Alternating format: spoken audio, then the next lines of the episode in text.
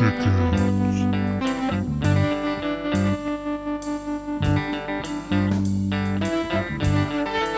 Hi there, everyone. Happy New Year, and thanks for listening to Too Many Chickens. I'm Eric P. Kraft. Winter is a pretty rough time for everyone. Where I live, we have to deal with cold and snow and then get grief from people who live in colder, snowier places about how we don't know from cold. If it's so warm, perhaps you'd like to cover my heating bill, Minnesotans. Anyway, regional temperature disputes aside, winter can be rough because we also get less light. I might be able to handle the cold if it was at least not dark when I both leave for and return from work. Probably not, but it's worth a shot. The issue with the light is that this is what also helps chickens lay eggs. They need a decent amount of it for eggs to happen, and in the winter, the amount we get is hardly decent. Of course, I do have new chickens, and they sometimes start laying in the winter without realizing they don't normally do this. At least in the first year. My original flock was dropping half a dozen eggs a day on us from December to around June their first year. Their second year, they didn't lay any eggs from exactly one week before the winter solstice to exactly one week after the winter solstice, which really underscores the need for light. It also kind of freaks me out.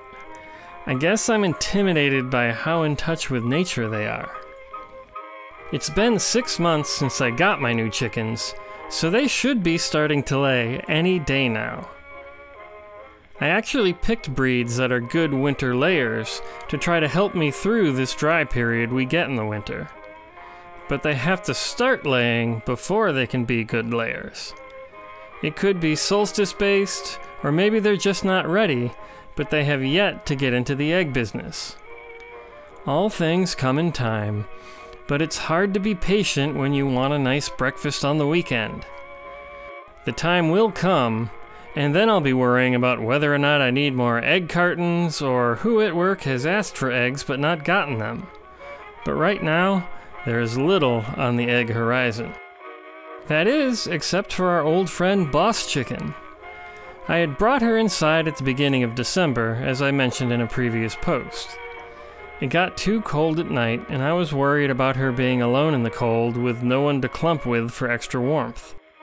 Of course, in our storage room, I also worried about mice trying to get at her food, until the day I came home and there was a dead one in her cage.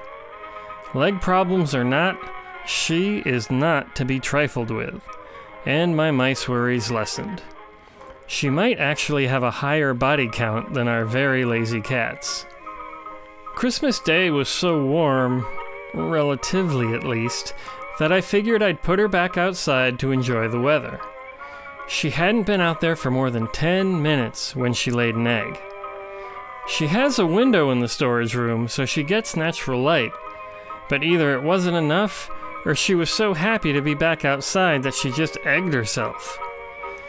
Either way, I'll take it. She's always been a pretty reliable layer, and seems to be easing back into her every other day routine, even if I bring her in at night and put her back out the next day. The other grown up chickens are either still molting or at the tail end of a molt, so they're not going to be laying just yet. That leaves Boss Chicken as head of egg production, at least for the time being. The days are getting lighter, and the new chickens are getting older, so it's only a matter of time before we have an egg surplus. I hope Boss Chicken can keep up until then. She's approaching henopause, so I actually wasn't expecting many more eggs from her. But maybe my worries about aging chickens were unfounded. If so, the others need to step up their game. Then the youngsters can see how it's done, and we're back to a fine tuned egg machine. Basically, I'm sick of oatmeal. Won't these chickens think about my diet